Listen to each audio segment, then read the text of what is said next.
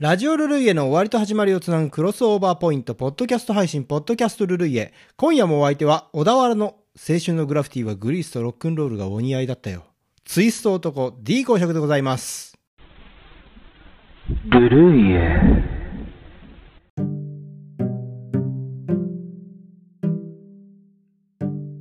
先日11月14日放送のラジオルルイエをお聞きくださいました皆様お聞きくださいましてありがとうございました。オープニングトークはダイエット。にまつわる話をちょっとさせていただきましたけれどもね。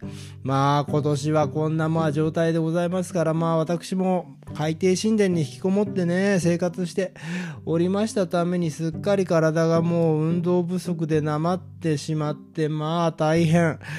もう、なんつうか、このお腹の肉のたるみだとか、まだそんなのはまだいいんですけど、本当に情けない話でね、夜年並みなんでしょうか。肩が上がらないという症状に悩まされております。五十肩なんでしょうか。これもうね、病院に行かなきゃいけないんですけどもね。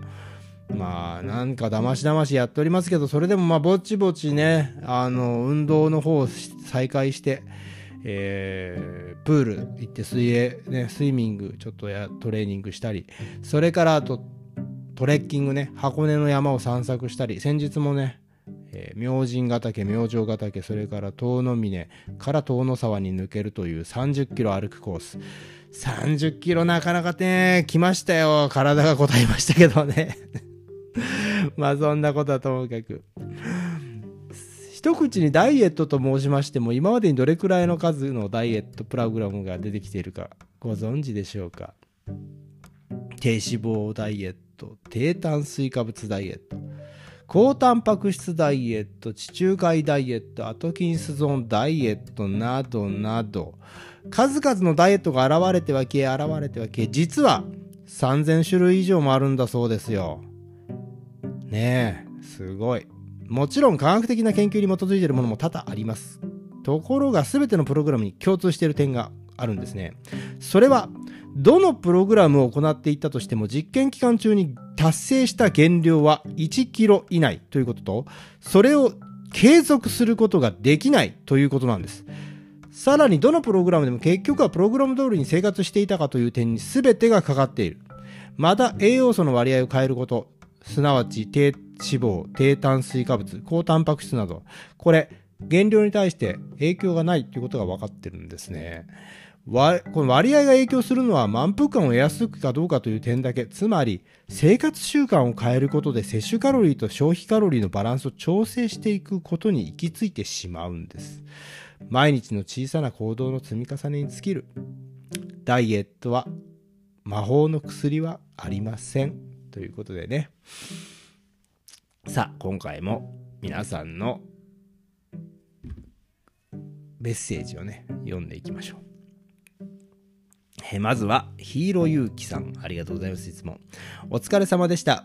今夜は個性的な曲が多かったと思います。ポッドキャストはダイエットでしょうか食欲の秋と相反するテーマですので、どう掘り下げられるのかが楽しみです。なるほどね。やっぱそう思いますよね。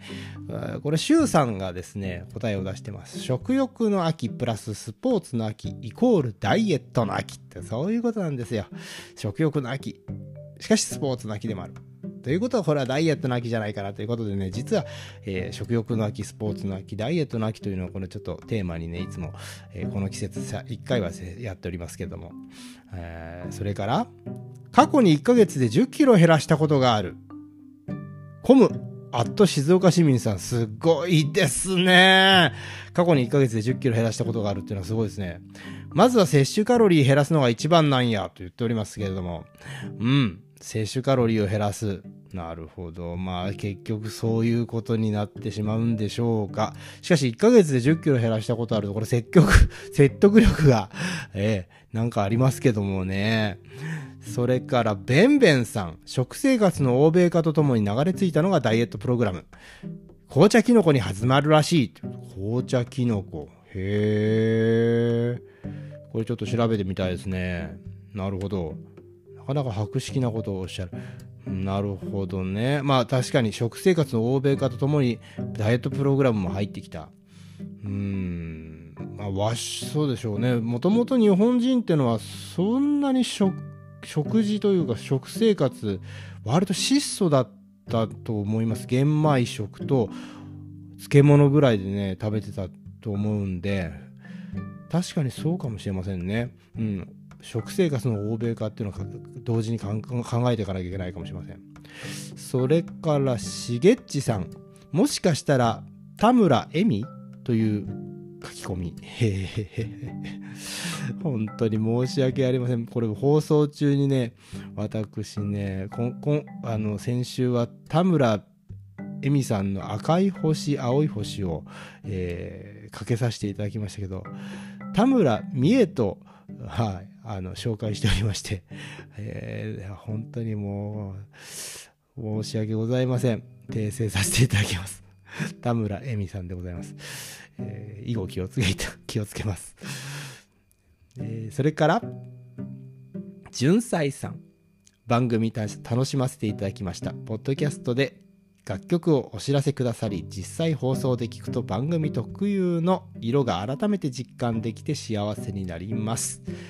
リスナー様の存在にもとても影響されて、とてもいいです。ありがとうございます。ということで、ありがとうございます。本当にいつもね、純才さん、あの、励ましのメッセージくださいまして、もう非常に私も、何て言うんですか、モチベーション維持につながっております。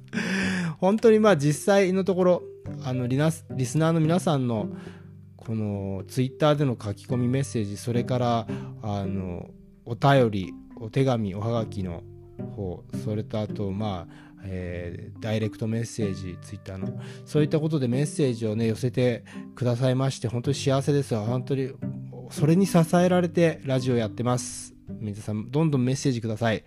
私も、それに、こうするようにね、バリバリとやっていけたらと 思いますので、今後の D 公爵のポッドキャスティングにご期待いただけたらと思います。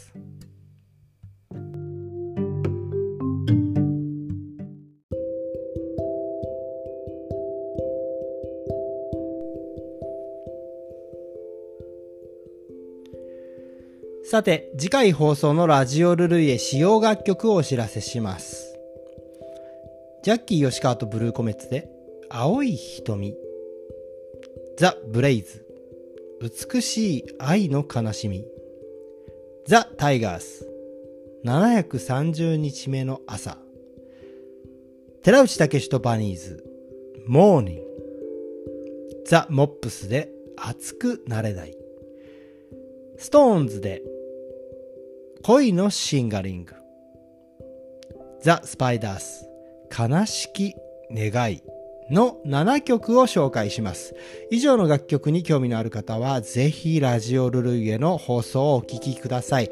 放送は2021年11月21日、日曜日夜21時放送です。再放送は2021年11月22日、月曜日夜24時。小田原にお住まいの方は FM オーダーラ 87.9MHz でラジオからお聞きいただけます。また FM オーダーラはインターネットのサイマル放送で聞くことができます。お手持ちのパーソナルコンピューターかスマートフォンで、サイマル放送が聞ける専用アプリか、FM オーダーラ公式ホームページにアクセスしてブラウザからお聞きください。そんなわけで今夜も D 公爵のポッドキャストルルイエあっという間にお別れの時間。皆さん週末の夜は FM オーダーラでお会いしましょうね。僕の人生がついてる限り配信しつけたいと思います。チャオ